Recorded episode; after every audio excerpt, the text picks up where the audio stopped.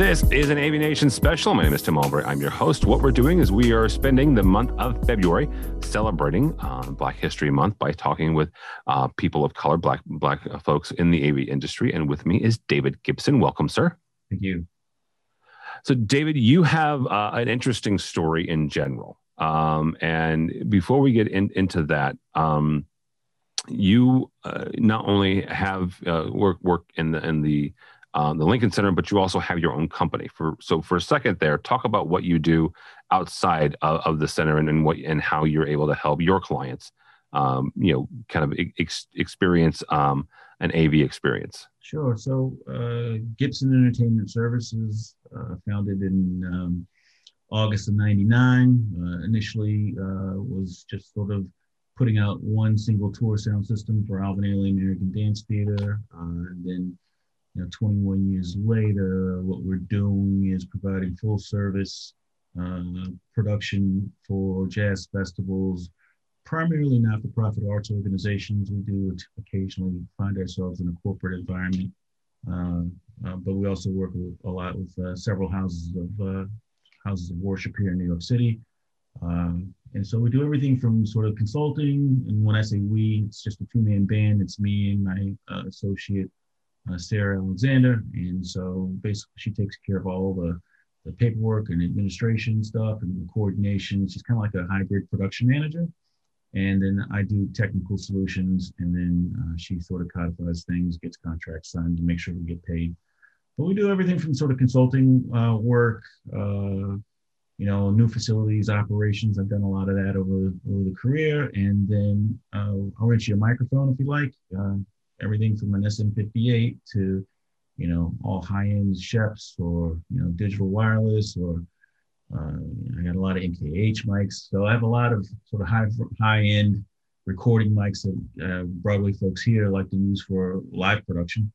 Uh, and then I have a couple sound systems, um, um, primarily D&B, uh, PA. I've got you know several consoles, and so we can you know roll out and do our own shows and then we you know have a lot of relationships with uh, with uh, all the big um, uh, uh, shops here in New York. And so if we need something else we get it from them. If we need more PA we get it from them. But right now I have you know sort of a medium sized sound system and that sound system even when I send out the majority of it with the Ailey tour which isn't currently on right now um, I still have enough left over for me to do my own shows, uh, depending on what it is. And so it's been a, it's been a long ride this year. Like for everybody else, has been really, really, really pressurized and uh, difficult from a cash flow and job perspective. Everything canceled, no real income since about March. We've been uh, uh really uh, trying to get through. Uh, looks like we see the, the light at the end of the tunnel right now. So we're just now we're just trying to make it to the end, right? So we, yeah. we have an idea when we're going to come back, uh, which I'm predicting to be you know full force, force and effect like September.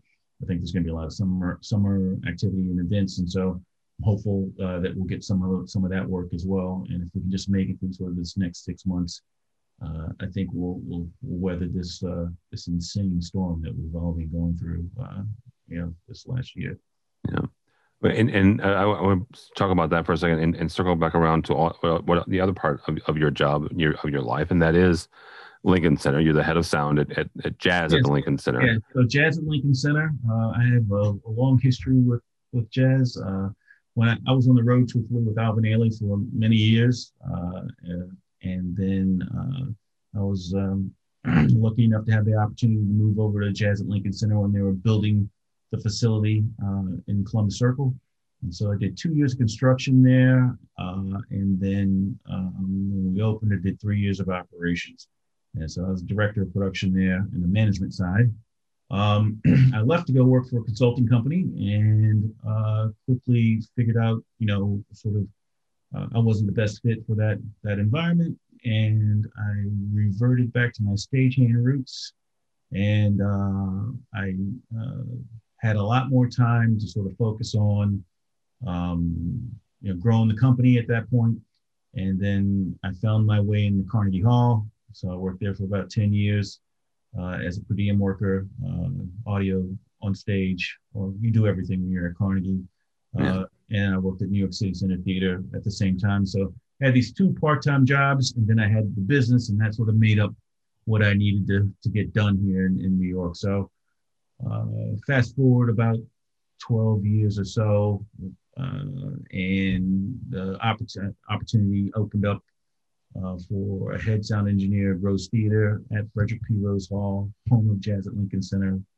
and um, uh, they hired me. And they hired me this time on the local one side. So that's how I ended up being the head of the department there. I had my local one card from uh, about 1997.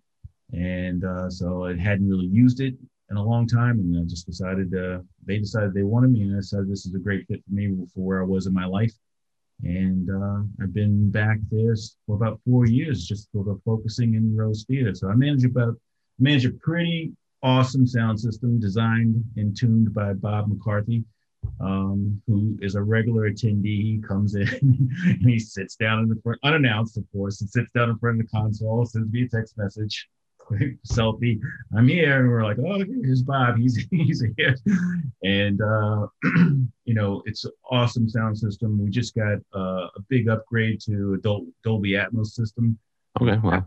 Yeah, it happened uh, the summer before COVID. We when we were out, truthfully, right when COVID hit, we were just sort of put, putting the finishing touches on um, the Lintec uh, sequencing. Uh, it's in and operating relay panels, everything but uh, we're just sort of sorting out some some paperwork issues and getting the programming done for the different systems and and you know what happened next. So yeah. but yeah it's a great place to be. You know the Appel room my colleague john yule uh, manages they've got a um, a Meyer constellation system. Uh, oh wow. oh yeah these places they're really decked out. There we've got we just got pm1ds or i'm sorry uh Rivages, uh, not PM1Ds. Oops. Uh, we just got two brand new uh, Rivages about a year and a half ago. Uh, so we're working a lot with uh, the Yamaha folks to get those integrated.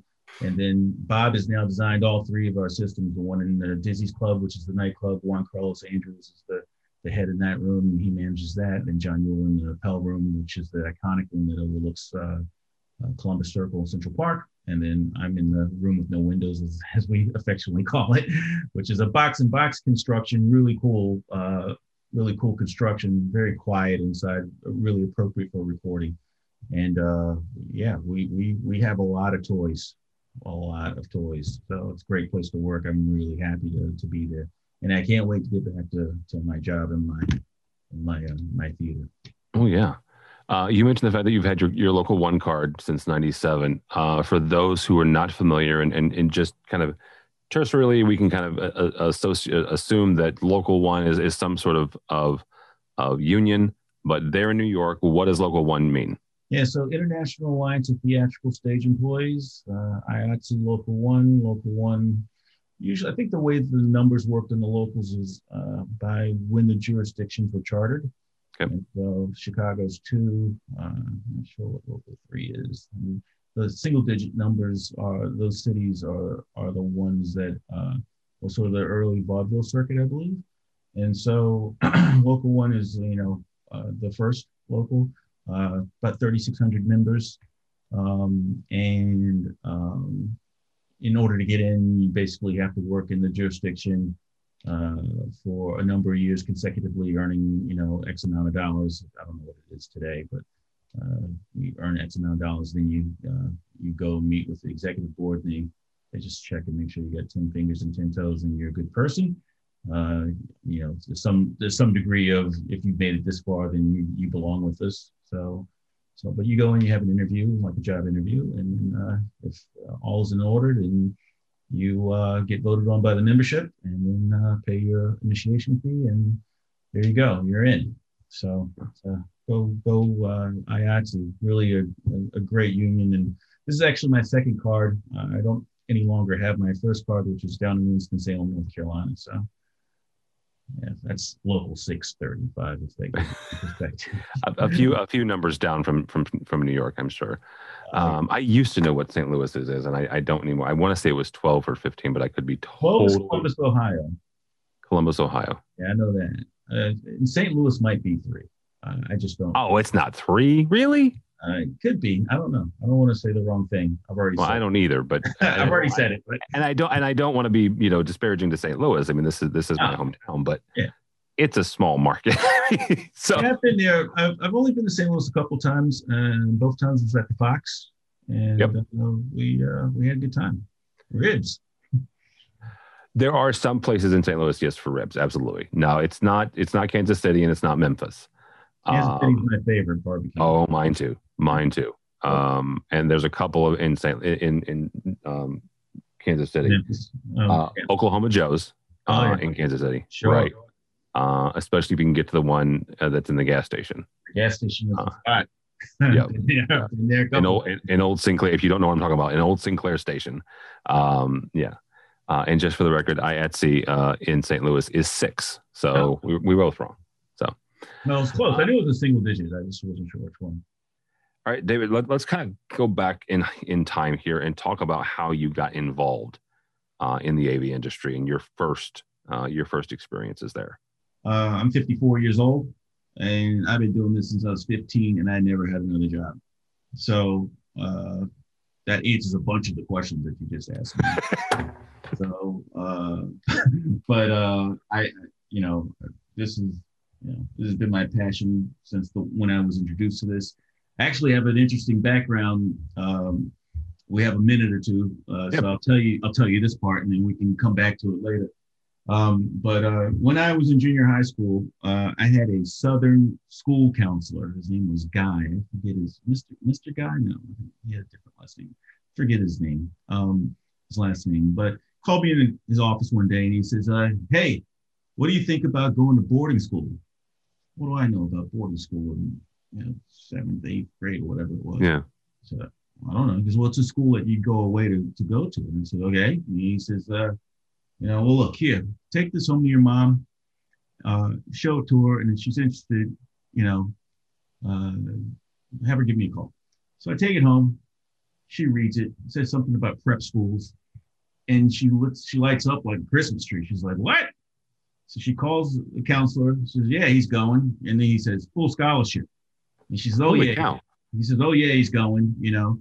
And uh, so here's the catch: this uh, this school's in Lynchburg, Virginia, and it's a preparatory school, Virginia Episcopal School. I can't say that word Episcopal, but Virginia VES.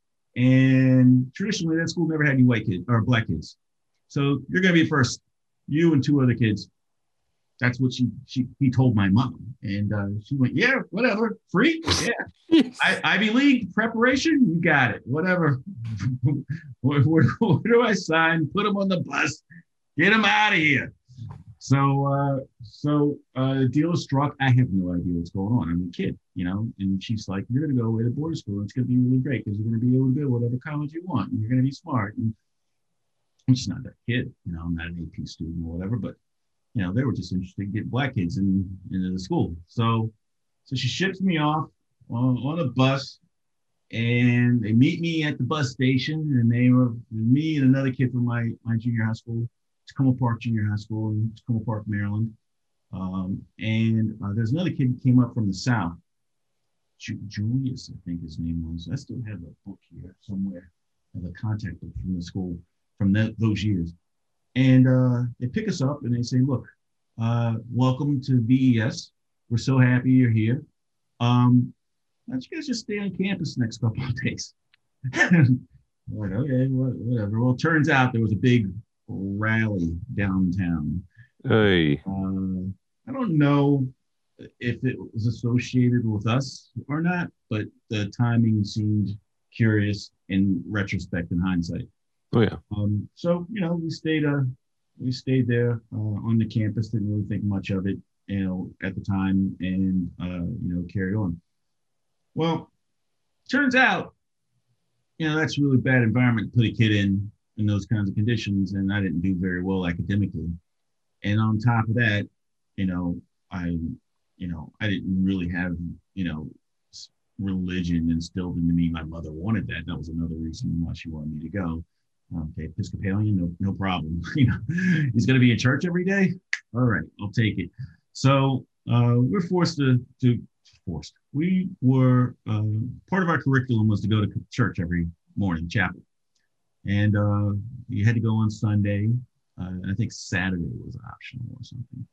And I think uh, on Friday or something, I was leaving out of chapel and uh, heard this distinct sound of live music. You know how live music has a sort of oh, yeah. Sound versus recorded music. So I go around the side of chapel. There's a staircase, and I go down the staircase, and there's this group of kids in there, high school seniors, uh, practicing. And I walked in, and they never blinked an eye. You know, I walked in, and they're like, I'm like, what is this? And they're like, oh, well, who are you? I said, I'm, I'm me. And they said, oh, we're, we're us. Uh, so we guys, what's the story? He says, oh, we're just practicing. We, got a, uh, we got a mixer coming up. So we're, we're getting our act together. I said, okay. I said, you mind if I hang out? She said, absolutely not. So really, that was it. I spent, snuck in, skipped study hall, everything. I was in this base this chapel basement as often as I could be uh, for the next several months. And as they worked their way through um, the set, um, I was just there. So I learned how to set up all backline equipment. I understood, the, you know, I started to understand a little bit about, you know, sort of setting up the stage. I mean, this is really, this is literally the beginning, right? This is the first moment that I'm introduced to entertainment uh, in a way that I'm going to be involved in as opposed to being a participant in it, right? You know, yeah. An audience member.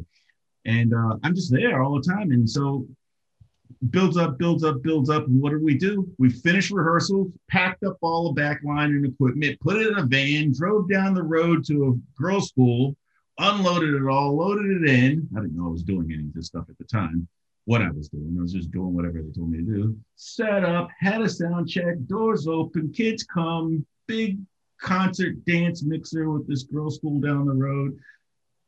After party, while they're after partying, I'm loading out. Story yep. of my life today. Party's going on and load the truck up and come home and I'm just elated. I'm like, that's it. Sold. I'm done. This is this is what I'm gonna do for for for my life.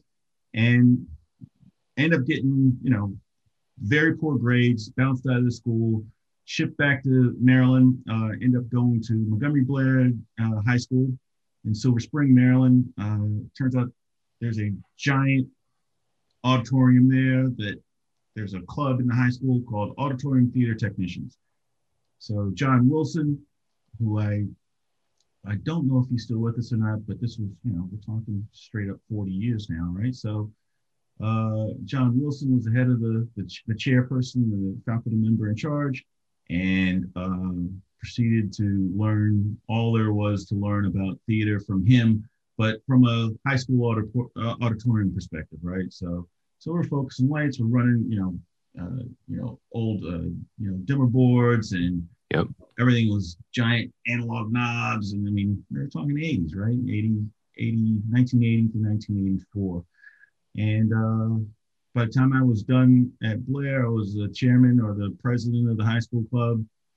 And then my senior year, I earned enough credits. I, uh, I interned uh, the back half of the day, five days a week at uh, Recording Consultants Inc., which is RCI, which uh, at the time was a prevalent sound reinforcement and install company in the in the Maryland Silver Spring area. And uh, didn't do good enough for them. They they they got rid of me and I was prepping shows. I didn't know what I was doing. I was prepping shows and you know, guys would get out in the job and they're expecting to have 25, 25 foot mic cables and they ended up with 10 because I didn't understand the color codes or something. So uh, you're doing a terrible job. You're out of here. So I uh, ended up uh, going to work for a company called Total Audio Visual Systems. And uh, I sort of ventured into the AV world. So back in the time of 35 mil, uh, slide projectors and doves and yep. you, know, you, know, desktop uh, projectors.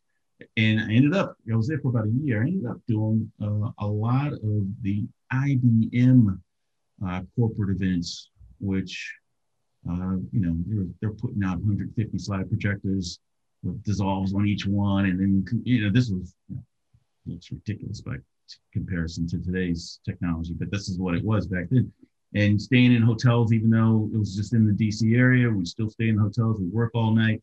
So sort of found a, work ethic through that. And um, I was also working for Entertainment Sound Production, which uh, just recently uh, shut down because of COVID. Yeah. Uh, and uh, one day I started working for them, uh, Takoma Park Folk Festival. Uh, Ed Casey, who's well known in the DC area and perhaps larger, uh, sat me down at his dining room table and started to schematic sound systems for me. This is what it is. So 17 years old, uh, you know, sitting here in, in this hippies, in this hippies dining room, um, and uh, they put me right to work. And so, you know, go out and do gigs. And Patty would write me, his wife, write me out the check right at the end of the gig at one o'clock in the morning. And I'm like, when do I come back? She goes, oh, next week, you know. And so, Events National Sound, um, Miles Clark and uh, Tommy Lithcom back in the day. Uh, a lot of fashion shows, Hands Across America, um, you know, a lot of corporate event stuff uh, from them. And so I sort of started mixing that in. And then I worked for a company called, uh, what was it called? Pro, Pro, Pro AV or something, or uh, Pro Video. That's what it was. Pro Video was a high end uh, home stereo sales floor. Uh, and so you can be B&O, you can buy all the latest Mitsubishi, you know, projectors, bounce projectors, you know, and so we were going to people's houses and installing stuff. And so, you know, all high-end audiophile speakers and amplifiers and sort of thing. And so now I've got, you know, so here I'm, you know, sort of, you know, 18, 19 years old, driving all over DC, servicing hotels and AV. I'm doing uh, festivals and I'm working for, you know, the band at the time. Uh, so, you know, I'm really hustling, you know, uh, at that point. And, you know, I, uh, the rest is sort of history. So that's the front end of it. You know, that's like uh, sort of, you know, 14 to 19 and I went to college and that's when the cultural arts piece clicked. And that's mm-hmm. a pretty story too. So, so you starting out at you know basically getting in, in inducted into into AV at a boarding school, right? Yeah. Um, through live music and, and the production aspect of that. Right. Um, you mentioned the fact that you were one of three three black men at the at the boarding school. That's correct. What when it comes to some hurdles, because there had to have been some throughout the years when it comes to AV as being a, a black man what what were some of those hurdles and, and how did you overcome them? Well i mean yeah, i've been talking to my brother a lot about sort of you know the what we went through last summer. Yeah. and uh you know i have an interesting background in that uh, i was born in georgetown washington d.c but um, i grew up in initial part of my life primarily in suburban maryland. So really you know, uh, not a black neighborhood per se, quite diverse. But uh, I would say that you know the majority of the folks that I lived around were white, and so uh, my environment wasn't an inner city environment or, or, or, or, even an environment where I looked at a lot of people that looked like me. But that's not to say that I was surrounded by only you know white people. So, but that was seems to be you know the heaviest influence. So my upbringing is just very interesting and I didn't, I kind of feel guilty about this to some degree, but I didn't really suffer through a lot of what, you know, people suffer through, you know, to today. And uh, I kind of feel uh, at the same time as lucky, I kind of feel like I I don't know how that happened uh, to me. And, you know, I had a recent thing that happened to me uh, here during the pandemic. I was um, house sitting out in New Jersey. I had neck surgery, cervical spine surgery last summer, and uh, I needed to go see a doctor. And this is right around the time when you know uh, New York City was saying they're going to start checking people's identity if their ta- their their license plates uh, didn't match where they're from. And I've never been pulled over. And now I'm watching the news, and they're saying, well, they're going to pull you over. And I had a car with a California license plate on and um, so I quickly, you know, realized that, you know, I might get pulled over by the cops here in, in New York. What am I going to do about that? How do I do it? That's been a solid 20 minutes the night before, sitting in the car, trying to find a place to put my driver's license and registration where I didn't have to reach for it, but it wouldn't slide around while I was driving. And that's the first time that I've ever done that. I've been driving since I'm 16. I'd never never contemplated anything like that in my life. So, you know, that's sort of a life story about, you know, how all of what's going on has affected me. But inside the industry, you know, I guess I've experienced racism to some degree, but it's been it's been pretty cleverly masked. I've been lucky to work for um, I've been lucky to work for, you know, basically two of the biggest uh, Black organizations, arts organizations in the country. Alvin Ailey, uh, spent a good chunk of my career with on the early side and still associated with now since 1991. Um, and um, Jazz at Lincoln Center, who I've been working with now for just about you know 20 20 years or so. And you know these these are these are companies that have a lot of people of color that are working for them, and so I'm around that a lot these days has been that way for me for a long time. And I think that uh, maybe that's to some degree has, you know, made it uh, less of an obstacle for me. I will tell you that in Europe, of all places, um, uh, is a place where I experienced a lot more uh, sort of pushback, is the best way to say it, sort of politely, hmm. than I have in the US. I'm not saying I haven't experienced it here in the US, but but usually when you know you're here in the U.S., people know what the company is, they know what it's about, they know what's sort of the history, and people are like, "Hey, welcome. We're glad you're here." Uh, and you know we're, we're bringing in an audience to a lot of uh, when I say we, when I was a part of the company, uh, bringing in an audience that's oftentimes not included in the demographic of what's normally looked at for ticket sales. So it's a different audience. It's a black audience uh, in the Ailey world. Uh, and in, I think the jazz genre, I think that's true to some degree as well. So I just feel like I've been really fortunate. I've had a great career uh, here in New York. I never aspired to come here. That wasn't part of my plan. I was actually uh, uh, getting ready to move to Columbus, Ohio, and I got the call to come work for for Alvin Ailey, and uh, I I didn't really. I got introduced in cultural arts in college, like I said, and I didn't really know what Alvin Ailey was. I had to get, I had to educate myself. But once I realized what it was, I was all about doing it. But I wasn't to do it because they were at the top of their game. This was this was the biggest dance company in, in the world, and they were doing the most shows, and they were going everywhere that I wanted to go, and that's all I wanted to do was go. And so it was just a really good fit. And uh, I, I, I have so much to be grateful for for the opportunities that I got afforded while I was there, and continue to be afforded and then that's really where I gained the association with at Lincoln Center through collaborations with the two companies. And the transition for me to do that was great. Uh, and so, you know, I've, for mo- in, in, in, those kinds of situations, leadership situations, I, am oftentimes the only person of color uh, on the technical side in the room. And uh, I don't know that I ever uh, viewed that as anything other than I'm here to do my job. Uh, and I think that because I've been able to do my job, I've managed to earn some respect and I've gained a reputation where people knew who I was and knew what I was going to do and they wanted me to work with them. And that's really how I gained traction with my business.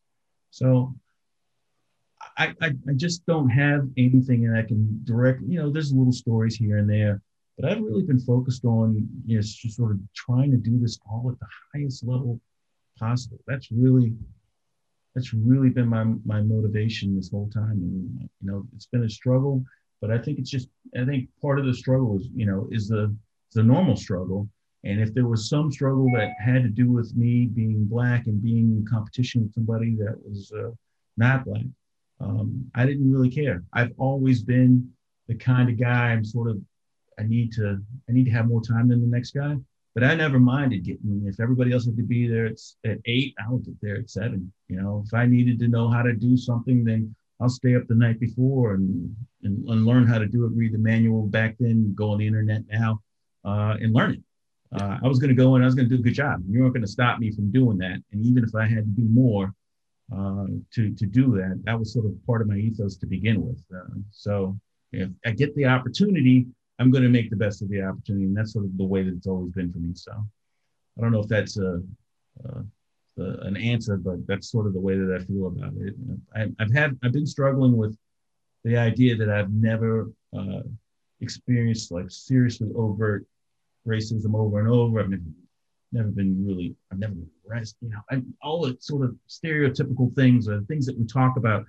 I've never, I've seen a lot of, yeah bad things, but I, have never been, you know, never been the guy that's, you know, got his life in danger for something that somebody else wouldn't have their life in danger or yeah and, and i feel like i i can't complain i work for the biggest companies I, I got a local one card. I work for Ailey. I work for Jazz.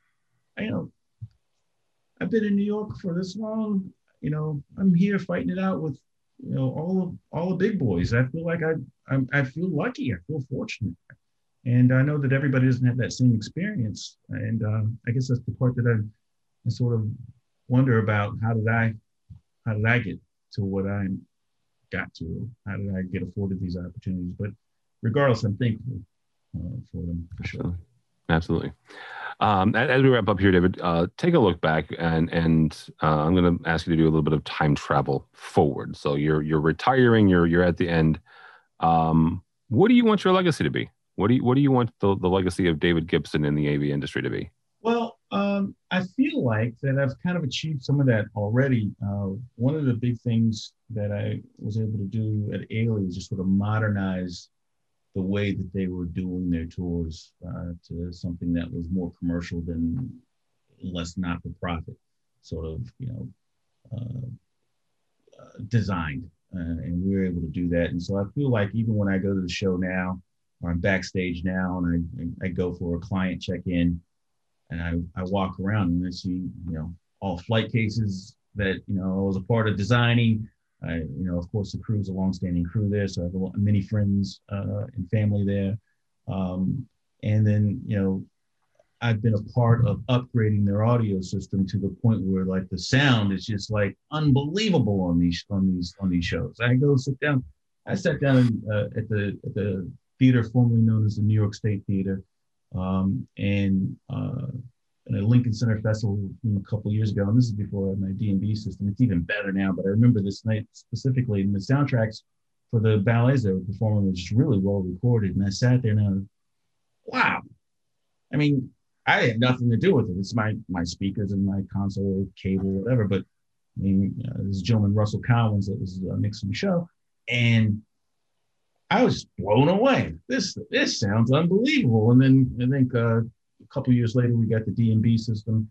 And uh, that first system was a Meyer PA. And uh, we, we ended up getting D&B system for you know, logistical reasons. Uh, we're happy with that equally as well, not uh, selling anything here. Uh, but uh, I just sit down in the theater and I listen to these shows and I watch performances. And you know, one of the things I tried to instill in the, I trained a lot of the guys that came after me and did sound. And I said, look, you're, you know, you're not just press and play out here. And yes, it's a pre-recorded track, but you've got opportunities here. You've got opportunities whenever whenever you go into a theater and they've got auxiliary sound systems or special effects sound systems uh, to tie into them uh, and, and tie that into the theme of what's going on stage. You have a way that you can integrate what you do and, and enhance the audience experience. So no, you're not dancing, you're not up there on the stage, but you you can make this an immersive experience. And this is before immersive PAs were really happening. Yeah. Uh, you you can make this an immersive experience for for people and really like you know one up this game here for for the, the way that people view what's going on. And I have to say, you know, the the, the pre-recorded ground stacked. And this is just part of the logistics of the tour. You know, PA just sounds fantastic, and uh, I think that you know that part of what I tried to you know leave behind at Ailey. You talk about legacy is to just make sure that the guys that are at the console realize that they're not just press and play uh, on a pre-recorded uh, track. You know, they have opportunity here to actually, you know, really enhance their production. So I hope that that's part of it. And the other thing I think about a lot is um, sort of what I was talking about before is sort of opportunity. And uh, what I like to keep an eye out for right now is young Turks, you know, coming along, uh, people that are just getting into the business. We have sometimes I have people uh, approach me and want to intern. I had a, a 15 year old kid a couple of years approached me with Jazz. Says, I want to come work for you. I said, that doesn't really, doesn't, can't it doesn't really work like that. I mean, you know, he says, well, you but know, you did. I mean, granted, it was the basement of a church, but yeah, and but I was in school. I mean, this is a professional yeah. environment, you know, and you know, you work at a brand like Lincoln Center. You can't just have a 15 year old kid, you know, just hop on. There's just, yeah. you know, there's HR these days, which didn't exist back then, and is you know people's uh, are, are, concerned about liabilities and so forth so i told the kid come back when you're 18 you know and uh, you know you you've got a college attached to you and i can say hey let them shadow me for uh, uh, you know a couple of weeks couple of months whatever you want i'm happy to have you know a young person come along especially of color which this particular kid was um, come along and, and, and show interest in the business and want to learn how to do it uh, and I actually have a young guy that I was talking to just was getting out of SUNY Purchase um, right when the pandemic hit. And I hired him. And then, like a week later, uh, he, I hired him for my own business, Gibson Entertainment. And a week later, we were all told to stay inside. So, you know, we've been staying in communication, waiting for things to get back. But the opportunity to mentor uh, people, especially people of color, uh, to get in this business. Look, I like I said earlier, you know, I don't see a lot of people who look like me, you know, doing this. Uh, and it's been a it's been a minute that I've been doing it, and I'm not saying that I don't know that. I do know many people uh, that that do what I do. A lot of them do it better than me, uh, but I, you know, I'm happy to uh, mentor people that want to get in this industry and try to tell them what it's all about, and in particular, sort of, you know, shine a light on the fact that it's not glamorous. A lot of times when you're young, you think it's glamorous. And then you realize when you're, you know, especially in the sort of install world, you're crawling around in the ceiling and you come out and you're like covered in, you know, all the crap that's up there in the ceiling while you're trying to pull through wire and, you know, the, the, the various things you have to go through in construction projects. Uh, you know, you realize very quickly this stuff is heavy, days are long, pay's not really that great, and you really have to be passionate about what you want to do. So I kind of try to do sort of a tough tough love kind of uh, introduction to this thing, just to make sure that you know you kind of realize what you're signing up for, and that you uh, uh, apply yourself to you know your the dedication. It's really passionate about what you want to do because if you're not, you know, you, you, won't last long in this in this world, in this in, in any job really, but certainly not in entertainment. You get weeded out pretty good, pretty quick. I think so. All right. That'll be a good place to, to stop, David. Thank you so much, David Gibson uh, from Gibson Entertainment, as well as uh, Jazz at the Lincoln Center. Um, how do people get a hold of you uh, or your various places? Uh, entertainmentsvcs.com uh, is my uh, business website. And then, of course, uh, jazz.org, O-R-G, is where you can see the programming that's available from, my current employer, day job, as I, as I affectionately call it. And then, of course, alvinailey.org. Uh, Got to give a shout out to the folks at Ailey. Uh, you can see about their tools and stuff when they're coming near you. Go listen to some of these soundtracks and watch these dancers. They're amazing. All right. Thanks, David. For us, for AVNation, go by our website, avnation.tv.